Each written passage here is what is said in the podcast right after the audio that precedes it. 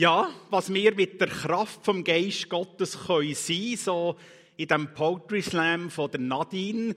Nadine spricht eigentlich von Handlungsalternativen, dass wir anders handeln in dieser Welt und durch das können das Reich Gottes in ganz konkreten Lebenssituationen hier auf dieser Welt können sichtbar machen, erlebbar machen, erfahrbar machen. Und das ist das Thema für alle die, die jetzt zuschauen oder vielleicht das erste Mal dabei sind oder schon lange nicht mehr, schon lange nicht mehr eingeschaltet haben. Wir sind unterwegs in dieser spannenden, packenden Verkündigungsreihe Leben mit Gewinn und wir gehen durch Stationen durch von der Bergpredigt, eben von diesen Handlungsalternativen redet, dass wir aus dem Überfluss von der Gerechtigkeit heraus anders handeln als einfach eine Gesetzeseinhaltung. Und Christus, wir danken dir. Wir danken dir, dass wir dürfen unterwegs sein, nicht in unserer Kraft, nicht in unserem Vermögen, nicht mit unserer Ratio, mit unserem Verstand, mit dem, was wir selber könnten erarbeiten, sondern dass da eine Autorisierung, eine Bevollmächtigung vom Himmelreich da ist, dass wir aus dem Überfluss von der Gerechtigkeit heraus können in deiner Abhängigkeit etwas von dem Himmelreich sichtbar machen, in aller Schwachheit, in aller Menschlichkeit. Aber Christus, du bist da drinnen. Und wir danken dir für das Wunder, dass du uns das schenkst. Und dass wir gerade heute auch wieder dürfen einen Schritt gehen, eine Entdeckung machen, was es bedeutet, in dieser Kraft vom Himmelreich hin, zu leben, zu wandeln, unterwegs zu sein für deine Sache. Danke für das Wunder von der Offenbarung, auch durch das Wort, das wir dürfen entdecken, nicht mit unserem Verstand, sondern von unserem Herz her, dass du mit uns unterwegs bist. Wir beten dir ja, du grosser König. Amen. Ja, und gleich einmal, Freunde, sind wir doch mal ehrlich, Hand aufs Herz. Wenn wir einfach so die Bergpredigt lesen, dann kommen wir doch ein bisschen ins Schwitzen, oder nicht? Irgendwie merken wir, ja, also, das ist eine Hürde, das kann ich irgendwie nicht packen. Und darum ich noch einmal sagen, fast ein bisschen mantramässig wiederholen, Entschuldigung für ein bisschen den unfrommen Ausdruck, ist mir gerade kein Schleuer in den Sinn gekommen, aber das, was wir in den vorgängigen Predigten schon einmal verküstigt und schon gehört haben, das ist quasi das Basisprogramm, wie lesen wir die Texte, wie gehen wir an die Texte her, lasst uns das noch einmal ganz kurz zum Anfang anschauen, weil es einfach so enorm wichtig ist. Ich werde es mal so formulieren. Was geht voraus? Ist es der Zuspruch oder ist es der Anspruch? Sind wir gerecht aus Gott, weil wir ganz haargenau alle Gebote und Gesetze einhalten und alles genau richtig machen, dass wir am Schluss vom Tag oder am Schluss vom Monat können abhäkeln und sagen, jawohl, jetzt bin ich irgendwie auch heilig gewesen. Das ist die ganz große Frage. Und schaut, das ist der Antrieb der Schriftgelehrten, der Antrieb der Pharisäer. Und jetzt müssen wir auch ehrlich sein, das sind nicht einfach Doppel gewesen. Die sind nicht einfach ein bisschen blöd gewesen, ein bisschen unterbelichtet sondern sie haben eigentlich etwas ganz Gutes machen Nämlich, sie wollten Gott gefällig leben. Und der Slogan, den sie hatten, eine ganz wichtige Textstelle aus der Torah, aus den fünf Mosebüchern, Bücher ist 3. Mose 19,2, was heißt, wo Gott sagt, ihr sollt heilig sein, denn ich bin heilig. Und das haben sie irgendwie dingfest machen, indem dass sie die Gesetze und alles genau haben eingehalten und sogar den Kümmel haben. Bei uns wäre es heute auch eher 30 Körnchen oder weiss auch nicht was. Und am Schluss können sie sagen, jawohl, jetzt sind wir irgendwie heilig, jetzt haben wir es auch einigermaßen geschafft. Und es ist tatsächlich so gewesen. Zur Zeit von Jesus hat es Strassenzüge in den Ortschaften und dort haben die Gerechten gewohnt. Die, die sich eben als die Heiligen angeschaut haben. Und auf der anderen Strassenseite, dort waren die Ungerechten, gewesen, Zöllner und solche, die irgendwie das nicht genau richtig machen. Und die einen haben natürlich mit den anderen überhaupt nichts zu tun gehabt. Und schaut, Freunde, irgendwie ist das immer so. Und zwar nicht nur im Judentum, sondern auch im Christentum ist das immer so, dass der, wo die lebendige, begeisterte, geisterfüllte Beziehung zu dem lebendigen Gott irgendwie ein bisschen Hintergrund tritt, will man das Ding festmachen. Jetzt wollen wir Heiligkeit, jetzt wollen wir Gerechtigkeit in eine Excel-Tabelle einfüllen um es mal modern zu sagen. Und wenn ich das alles genau so richtig halte, wenn ich den Sakramentalismus genau richtig mache, dann habe ich das Billett. Jetzt bin ich gerecht. Das ist auch im Christentum so. Und schaut, Jesus und die ganze Bibel, übrigens auch das Alte Testament, redet ganz eine andere Sprache. Ich sage es jetzt mal ganz so ein bisschen untheologisch. Eigentlich geht es darum, dass wir aus einer millionenfachen Vorfinanzierung von dem lebendigen Gott, aus dieser millionenfachen Gerechtigkeit, die er uns gratis schenkt, einfach weil wir mit Christus zusammen verbunden sind, die ich nicht verdient hätte, einfach mein Leben kann gestalten. Quasi habe ich den Euro-Million-Jackpot einfach knackt. Aber nicht, weil ich gut bin, sondern weil Christus mir das schenkt aus seiner gewaltigen Fülle, von seiner Gnade und seiner Gerechtigkeit. Und jetzt dürfen wir, wie es Nadine sehr gut gesagt hat in diesem Poetry Slam, jetzt dürfen wir Handlungen machen, die eben anders sind. Weil da ist eine Kraft vom Geist Gottes in uns und jetzt sind wir in dieser Kraft unterwegs, dass da ein Überfluss ist von der Gerechtigkeit und etwas von dem Reich Gottes in dieser Welt darf sichtbar werden. Und zwar nicht, weil wir das Ding festmachen, sondern weil wir in einer lebendigen, erfüllten Beziehung mit Gott leben. Kann mal einer Amen sagen?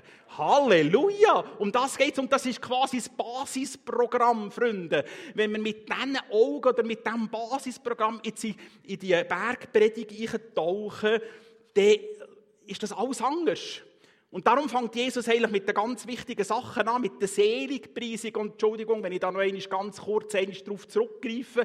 Die erste Seligpreisung, wo ja Jesus sagt, das ist quasi wie die Voraussetzung. Aus dem heraus wird aus. Wenn wir an eine Bergpredigt denken, und der Titel heisst, glücklich zu preisen sind die, die geistlich arm sind, denn ihnen gehört jetzt das ganze Himmelreich. Jetzt müssen wir unterscheiden zwischen geistig und geistlich mit einem L. Geistig, das hat mit meinem Intellekt zu tun, mit meiner Ratio, mit meinem Verstand. Da kann ich Wissen aneignen. Geistlich, das hat mit Gott, mit dem Himmelreich zu tun. Und dort bin ich auf Offenbarung von dem lebendigen Gott angewiesen. Jesus sagt, Niemand kann Gott sehen, außer das wird ihm offenbart. Und wenn Jesus sagt, glücklich sind die, die geistlich arm sind, dann meint er jetzt eben nicht, dass die intellektuell Unterbelichteten sich glücklich schätzen können. Nein, nein, nein, nein. Sondern er meint damit, dass die glücklich sein können, die sagen, ich brauche die Offenbarung von Gott. Ich kann nicht aus mir selber gerecht sein. Ich kann nicht aus mir selber aus heilig sein, im positiven Sinn gemeint. Sondern ich brauche die Offenbarung von Gott, ich brauche Gott, ich brauche die millionenfache Vorfinanzierung von der Gnade und von der Gerechtigkeit aus dem lebendigen Gott, dass ich eben so leben kann, dass etwas von dem Himmelreich darf sichtbar werden durch meine ganze Menschlichkeit und meinem Irren und in meiner Unvollkommenheit, weil Christus in mir wohnt. Halleluja! Das ist doch eine gewaltig grossartige Botschaft und das ist so quasi das Basisprogramm. So müssen wir an die Bergpredigt hergehen. Und dann kommt alles ein anderes Licht über. Da ist nicht mehr ein Krampf, sondern da ist eine Befreiung, wo wir sagen können, wir wollen das entdecken. Und so sind wir unterwegs in diesen ganz bekannten Wort, wo Jesus sagt, ihr habt gehört, dass zu den Alten gesagt ist, ich aber sage euch. Da noch eine ganz kurze Klammerbemerkung. Wenn wir das so lesen, denken wir nichts dabei, aber für den damaligen Zuhörer und Jude ist das nicht nur eine Herausforderung sondern geradezu eine schockierende Botschaft. Warum? Die Gesetzesworte sind natürlich heilig gewesen die sind unveränderbar gewesen. Und jetzt kommt Christus und sagt, ja, zu den Alten ist gesagt worden, ich aber sage euch. Ja, löst jetzt Jesus das Gesetz auf? Bringt er ein neues Gesetz? Tut er das aufweichen, verändern? Nein, es geht um etwas ganz anderes. Jesus redet eben von dem davon, dass es aus dem Herz raus ist. Und dass es nicht um eine gesetzliche Einhaltung geht, dass ich am Ende des Jahres oder von der Woche Excel-mässig abhäkeln kann, dass alles in Ordnung ist, jetzt bin ich vielleicht gleich gerecht, sondern dass da ein Überfluss von der Gerechtigkeit darf sein, wo uns anders handeln als Gesetzeskonformität. Und so lesen wir miteinander einen spannenden Text, wo wir eintauchen, Matthäus Kapitel 5 ab Vers 38. Jetzt muss ich hier mal blättern. Habe ich jetzt, nein, das schreibe ich noch am rechten Ort. Das ist doch wunderbar. Und Jesus sagt hier, ihr wisst, dass es heißt, Auge um Auge, Zahn um Zahn. Ich aber sage euch, setzt euch nicht zur Wehr gegen den, der, etwas Bös, der euch etwas Böses antut. Im Gegenteil, wenn dich jemand auf die rechte Backe schlägt, dann halt ihm auch die linke hin. Wenn einer mit dir vor Gericht gehen will, um zu erreichen, dass er dein Hemd bekommt, dann lass ihm auch den Mantel. Und wenn jemand von dir verlangt, eine Meile mit ihm zu gehen, dann geh zwei mit ihm. Gib dem, der dich bittet, und weise den nicht ab, der etwas von dir ausleihen möchte. Ja, wenn man das so liest, Ähm, so ein bisschen kurz zusammengefasst sehen wir eigentlich, es gibt so ein bisschen zwei Grundhaltungen. Die eine Grundhaltung ist die, dass man sagt, ja, der Text ist ein bisschen weltfremd. Das kannst du nicht für bare Münzen nehmen. Also was heisst denn das jetzt? Soll ich meine Klepfmaschine einspannen und einer darf jetzt zehn Minuten links und rechts bis ich einen Satz dunkelrote Ohren haben? Was meint denn der Text eigentlich jetzt? Der ist ein bisschen weltfremd. Das kann man nicht mehr so ganz. Man muss sich ja wehren für seine Sachen. Man kann ja nicht immer nur einstecken und schlucken und jetzt kann ich nichts. Also, und auch unseren Kindern sagen wir natürlich nicht Ellbögel und natürlich äh, nicht über Leichen gehen, das meine ich nicht. Aber den Kindern sagen wir auch im, im Sangkasten, wenn du eins auf den Ring überkommst, darfst du dich auch mal wehren für deine Sache. Du musst nicht einfach immer nur einstecken. Der Text ist ein bisschen weltfremd. Ja, was machen wir jetzt mit dem Text? Schnäfeln wir das zu der Bibel aus. Und die andere Haltung, die man zu diesem Text sieht, die ist heute nicht mehr so ganz modern, aber so vor 30 Jahren man, habe ich das öppe noch gehört, das ist so ein bisschen die Haltung der Pazifisten.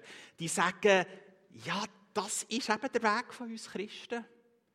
Ja, wir wehren uns nicht sondern wir gehen den Weg, den schmalen Weg und wir nehmen das Kreuz auf uns und es ist nicht unsere Sache, sich zu wehren, sondern Gott wird das in der Ewigkeit oder vielleicht auch hier schon regeln und darum schlucken wir und wir ertragen das und wir, wir gehen durch das Tal vom Todesschatten und so. Entschuldigung, wenn ich hier überzeichne, aber ihr wisst das so ein bisschen, was man meint damit. Und ja, solche Menschen orientieren sich am leidenden Gottesknecht, was dort in Jesaja 53 prophetisch heißt für Christus. Als er gemartert ward, litt er doch willig und tat seinen Mund nicht auf, wie es Lamm zur, zur Schlachtbank geführt worden ist. Und das ist jetzt eben unser Weg. Wir wehren uns nicht. Aber schaut, Jesus hat nicht immer so reagiert. Natürlich, dort im Verhör vor Pilatus hat er so reagiert und das prophetische Wort erfüllt, wenn Jesaja 53 steht. Aber Jesus ist auch ganz forsch für seine Sachen auftreten. Zu den Schriftgelehrten hat er gesagt, ihr Ottengezücht, ihr Schlangenbrut, ihr seid weissdünkt, die Gräber, innen seid ihr eigentlich tot. Oder er hat er Tischen umgeschossen in der Tempelanlage der Geldwechsler und der Taubenhändler. Und zum König Herodes hat er sagen, geht und sagt diesem Fuchs heute und morgen drei treibe ich Dämonen aus und heile Kranke, aber am dritten Tag werde ich auferstehen. Ich meine, das sind doch deutliche Worte von Jesus Christus. Der hat nicht einfach immer nur geschluckt, sondern er ist auch sehr forsch auftreten für das Himmelreich und für seine Sache. Ja, lasst uns in den Text schauen. Ähm, zwei mögliche Haltungen, das habe ich bereits jetzt schon gesagt, ich bin da ein bisschen hinten drin mit meiner Schaltung, Entschuldigung. Jetzt wären wir wieder am richtigen Ort. Die Lex Talionis. Das Wort Jesus und das geschichtliche Umfeld. Ähm, wir haben manchmal ein Mühe, Texte richtig zu verstehen, weil wir die geschichtlichen Zusammenhänge nicht so gut kennen. Natürlich, da sind wir uns alle einig. Die Bibel ist das ewige, vom Heiligen Geist inspirierte Wort Gottes an uns, oder? Das können wir sagen, das ist so. Aber schaut, das Wort Gottes ist eben nicht irgendwo in einem Raum entstanden und ist dann auf auf, vom, vom, vom Himmel auf, auf den Boden runtergefallen und der Aschi Schangnau hinger hat die Bibel gefunden. So ist das nicht gegangen, sondern Gott hat sich entschieden, in der Geschichtlichkeit, im kulturellen Umfeld, in der historischen Situation sein Wort zu vermitteln. Und darum müssen wir es auslegen. Und das macht die Exegese. Die Exegese ist die Wissenschaft von der Schriftauslegung. Gehen wir in den Text ein. Jesus zitiert hier aus 2. Ähm, Mose Kapitel 21. Dort geht es um Streitigkeiten, wo Schäden entstehen, aber immer im Zusammenhang mit dem Leben. Und das gipfelt nachher, entsteht dabei aber ein dauerhaften Schaden. Dort hier ist die Situation, dass eine Frau, eine schwangere Frau, sein Kind verliert, weil sie ähm, Krach hat. Und das ist jetzt eben der dauerhafte Schaden. Leben geht verloren. Entsteht dabei ein dauerhaften Schaden, so sollst du geben Leben um Leben, Auge um Auge, Zahn um Zahn, Hand um Hand, Fuß um Fuß, Brandmal um Brandmal, Beule um Beule, Wunde um Wunde. Das ist die sogenannte Lex Talionis, das Gesetz der Vergeltung. Ganz kurz zum historischen Kontext. Wieso ist das Gesetz gegeben worden? Das Gesetz ist nicht gegeben worden, dass jetzt jeder mit dem hantieren konnte. Das ist nicht für einen individuellen Gebrauch gegeben worden, sondern die Lex Talionis ist für die Menschen gegeben worden, die die Rechtsprechung im israelischen Staat oder im israelischen Reich haben hatten. Also heute wäre das für einen Staatsanwalt oder für einen Richter oder für einen Jurist. Zur damaligen Zeit waren das Sippen- oder Dorfälteste, die die Rechtsprechung hatten. Er ist also nicht individuell anwendbar, jeder Mensch hätte das dürfen brauchen, sondern es ist für die Jurisdiktion vom Land von dem Israel gewesen. Warum geht es in dieser Lex Talionis? Eigentlich geht es um eine Ausgewogenheit. Um eine Ausgewogenheit zwischen Strafmaß und Straftat. Wenn ich jetzt einen Bären und zehn Stutz stelle, käme natürlich nie in Sinn. Ähm, das sollte ich aber nicht mit 1000 Franken gebüßt werden, verstehen wir? Die Lex Talionis ist eigentlich, es gibt, es gibt einen Ausgleich zwischen Strafmaß und Straftat. Für das ist das gegeben. So, jetzt kommt aber Jesus und sagt, hey Freunde, wenn etwas von dem Himmelreich, etwas von dem, der Autorisierung, von dem Überfluss, von der Gerechtigkeit in euch innen ist, dann geht es nicht nur darum, dass ihr das einfach genau ausgleicht. So quasi gesetzesmäßig, es stimmt jetzt auch etwas. Nein, da soll ein Überfluss von dieser Gerechtigkeit eben sichtbar werden. Christus bringt uns das Herz Gottes nach, wie wir dem Schluss noch gut werden sehen. Und jetzt macht er drei ganz konkrete Beispiele. Die drei konkreten Beispiele haben zur damaligen Zeit jedes jüdische Kind verstanden, was Christus mit dem meint.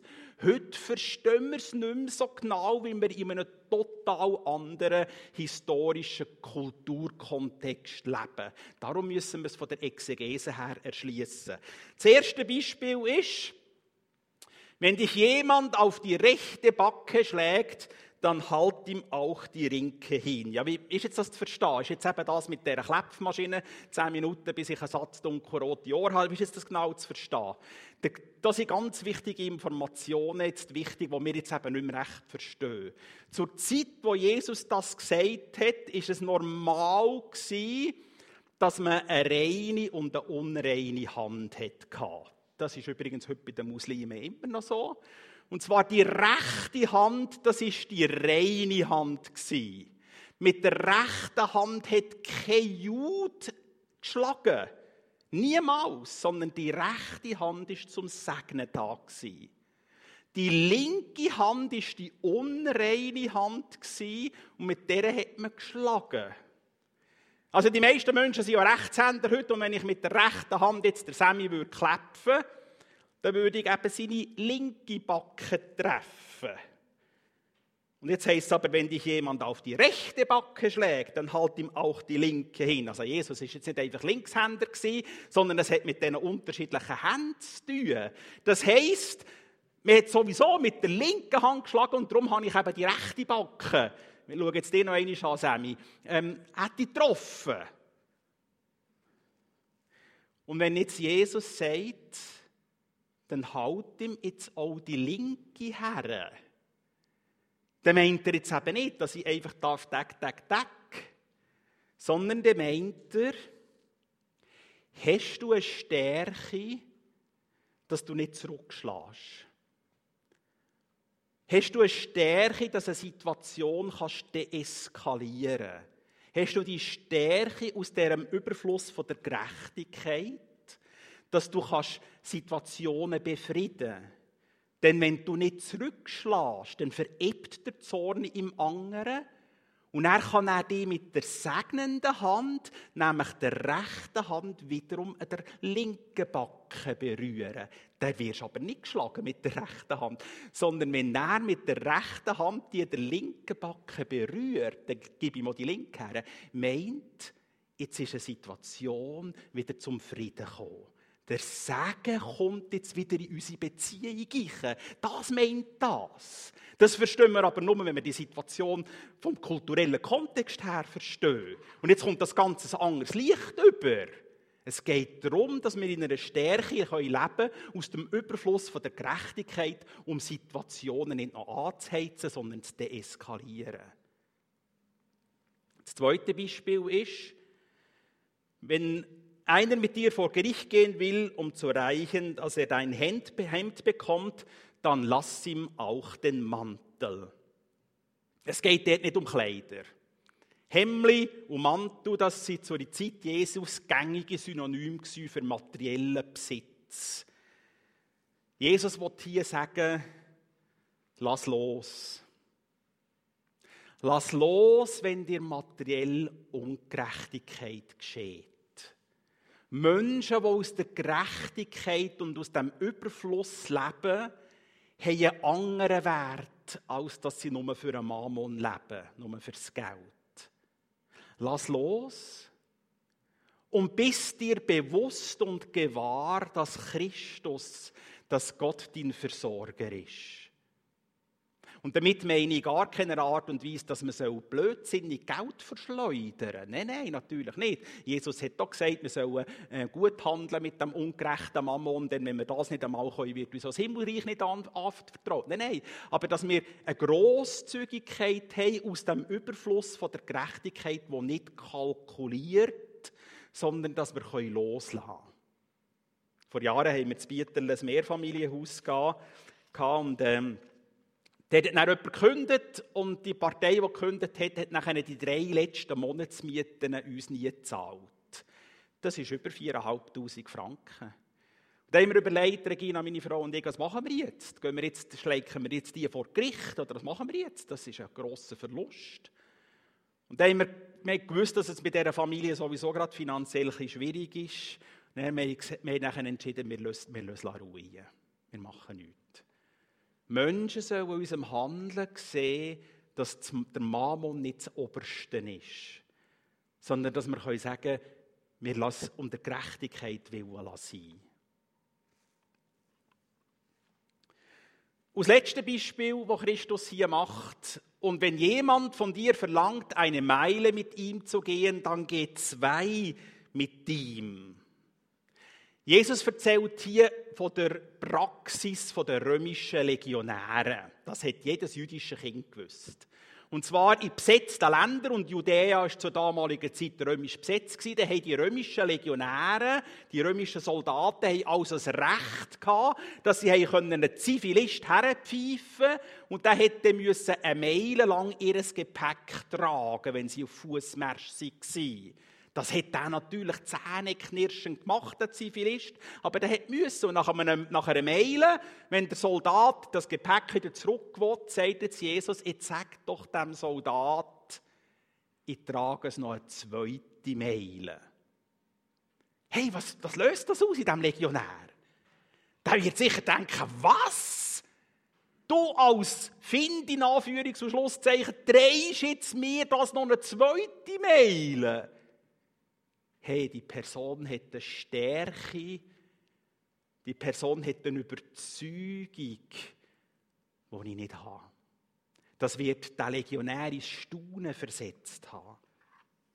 Und das ist schon die Frage auch bei uns.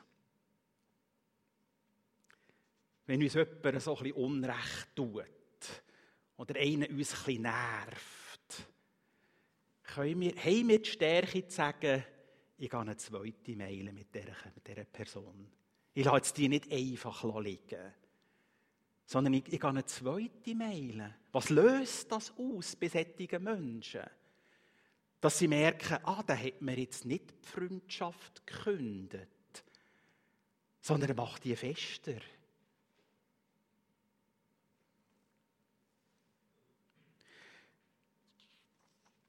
Ich tue da ein bisschen überspringen, ich muss da ein bisschen auf die Zeit schauen. Darf ich es so zusammenfassen? Für Menschen, die aus dem Überfluss von der Gerechtigkeit aus ihr Leben, Leben gestalten, ist die Frage, habe ich nicht aus mir selber, sondern aus der Kraft vom Himmelreich, aus der Autorisierung, die Christus mir gibt und aus dem Überfluss von der Gerechtigkeit, habe ich die Stärke zu vergeben, statt zu vergelten um Situationen zu deeskalieren, um Situationen zu befrieden und nicht noch anzuheizen. Habe ich die Stärke auch loszulassen, auch in finanziellen Sachen, und sagen, jawohl, ich lasse das jetzt los, die anderen sollen gesegnet. Sie haben nicht die Stärke, eine Grosszügigkeit den Tag zu legen, weil ich weiss, Gott wird mich versorgen. Ein inwendiger Mensch und auch allem, was ich zum Essen und zum Leben brauche. Habe ich die Stärke, eine zweite Meile zu gehen, auch mit Menschen, die mich vielleicht enttäuscht haben, dass ich die nicht fallen sondern sage, jawohl, ich mache die Freundschaft fest. Ich lebe aus der Stärke, von dem Überfluss, von der Gerechtigkeit, dass ich eine zweite Meile gehen mit Menschen.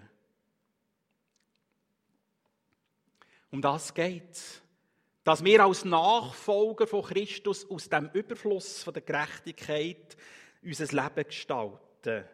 Dass wir Situationen können eskalieren und befrieden. Darum sagt die Bibel auch im 1. Petrusbrief, vergeltet Böses nicht mit Bösem und Beschimpfungen nicht mit Beschimpfungen. Im Gegenteil, segnet, denn dazu seid ihr berufen.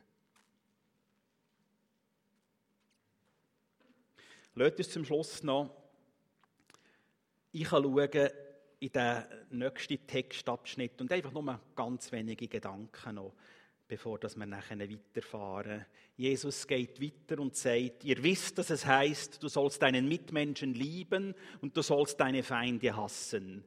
Ich aber sage euch, liebt eure Feinde und betet für die, die euch verfolgen, damit erweist er euch als Söhne eures Vaters im Himmel, denn er lässt seine Sonne über Bösen und Guten aufgehen und lässt es regnen für Gerechte und Ungerechte. Wenn ihr nur die liebt, die euch Liebe erweisen, was für einen Lohn habt ihr dafür zu erwarten? Tun, tun das nicht auch die Zolleinnehmer? Und wenn ihr nur zu euren Brüdern freundlich seid, was tut ihr damit Besonderes? Tun das nicht sogar die Heiden, die Gott nicht kennen? Ihr aber sollt vollkommen sein, wie euer Vater im Himmel vollkommen ist. Was Jesus hier in diesen Wort ausdrückt, wird näher durch Paulus klarer. Die Zusammenfassung vom Gesetz ist letztendlich die Liebe. Darum tun wir unser Leben gestalten aus der Liebe von Gott. Und damit ist jetzt nicht meine menschliche, bedürftige Liebe gemeint, sondern die göttliche Agape-Liebe, die nicht an Bedürfnis geknüpft ist, sondern wo verschenkend ist in allem, aus dieser Liebe heraus, wo Christus uns zuhat, dürfen wir jetzt das Gesetz tun. Es steht im Römer 10, 13, die Liebe tut, äh, 13, 10, die Liebe tut dem Mitmenschen nichts Böses. Darum ist die Liebe die Erfüllung des Gesetzes. Haben wir sie jetzt? Merken, um was es geht? Um den Überfluss von der Gerechtigkeit. Es geht darum, dass die Liebe eben eine zweite Meile geht. Nicht, nicht wir, weil wir es besser können. Nein, nein.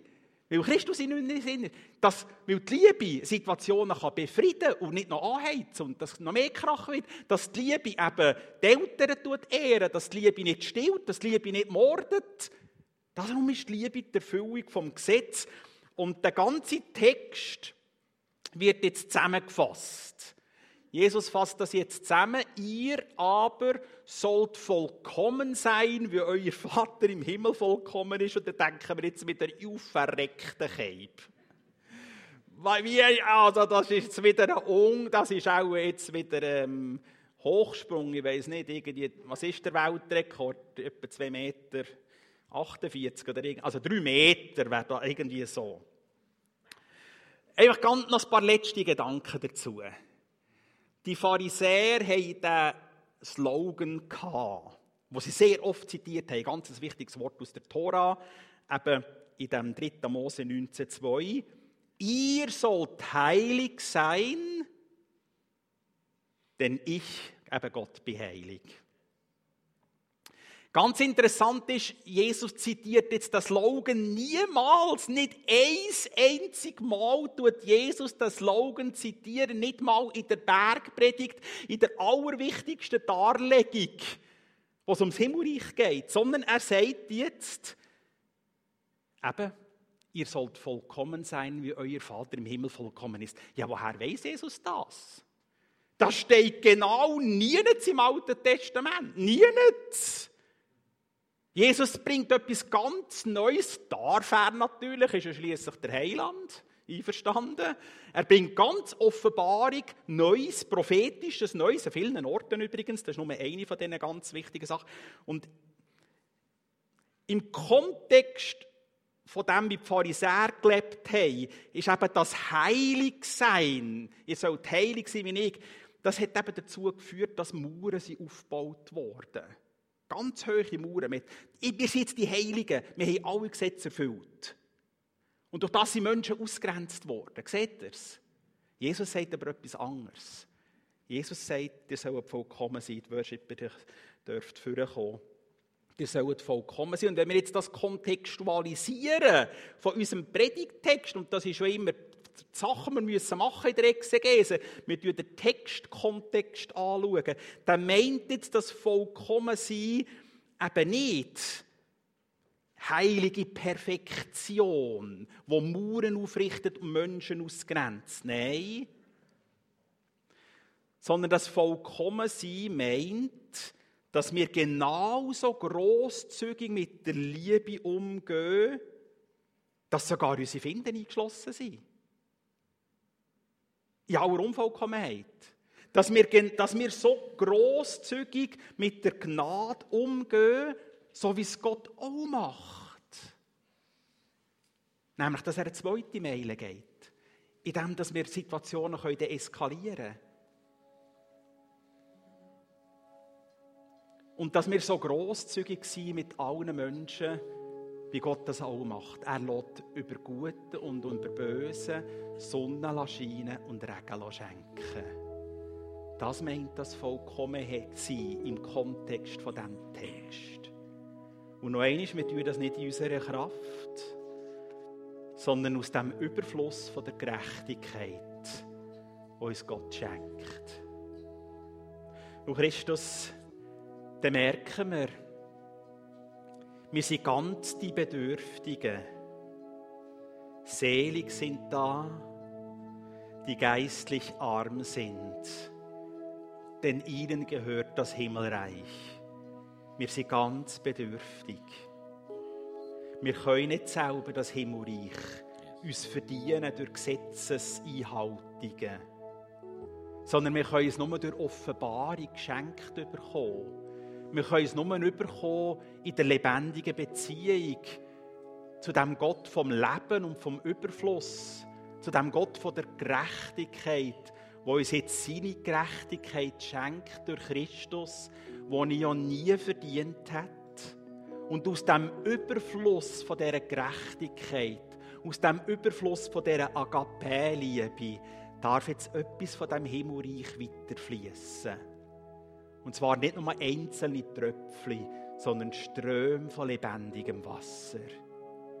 Und so sind wir unterwegs, um das Himmelreich sichtbar zu machen in ganz konkreten Situationen. Indem dass wir Friedensstifter sind, indem dass wir grosszügig sind, indem dass wir den Menschen das zu, zu ermessen, wo ihnen von Gott her eigentlich würde zugestehen. Nämlich die Würde und Königsherrschaft. Christus, wir beten dich an, wir danken dir, dass wir dürfen in dieser Kraft von dir unterwegs sein. Alle Ehre sei dir allein. Amen.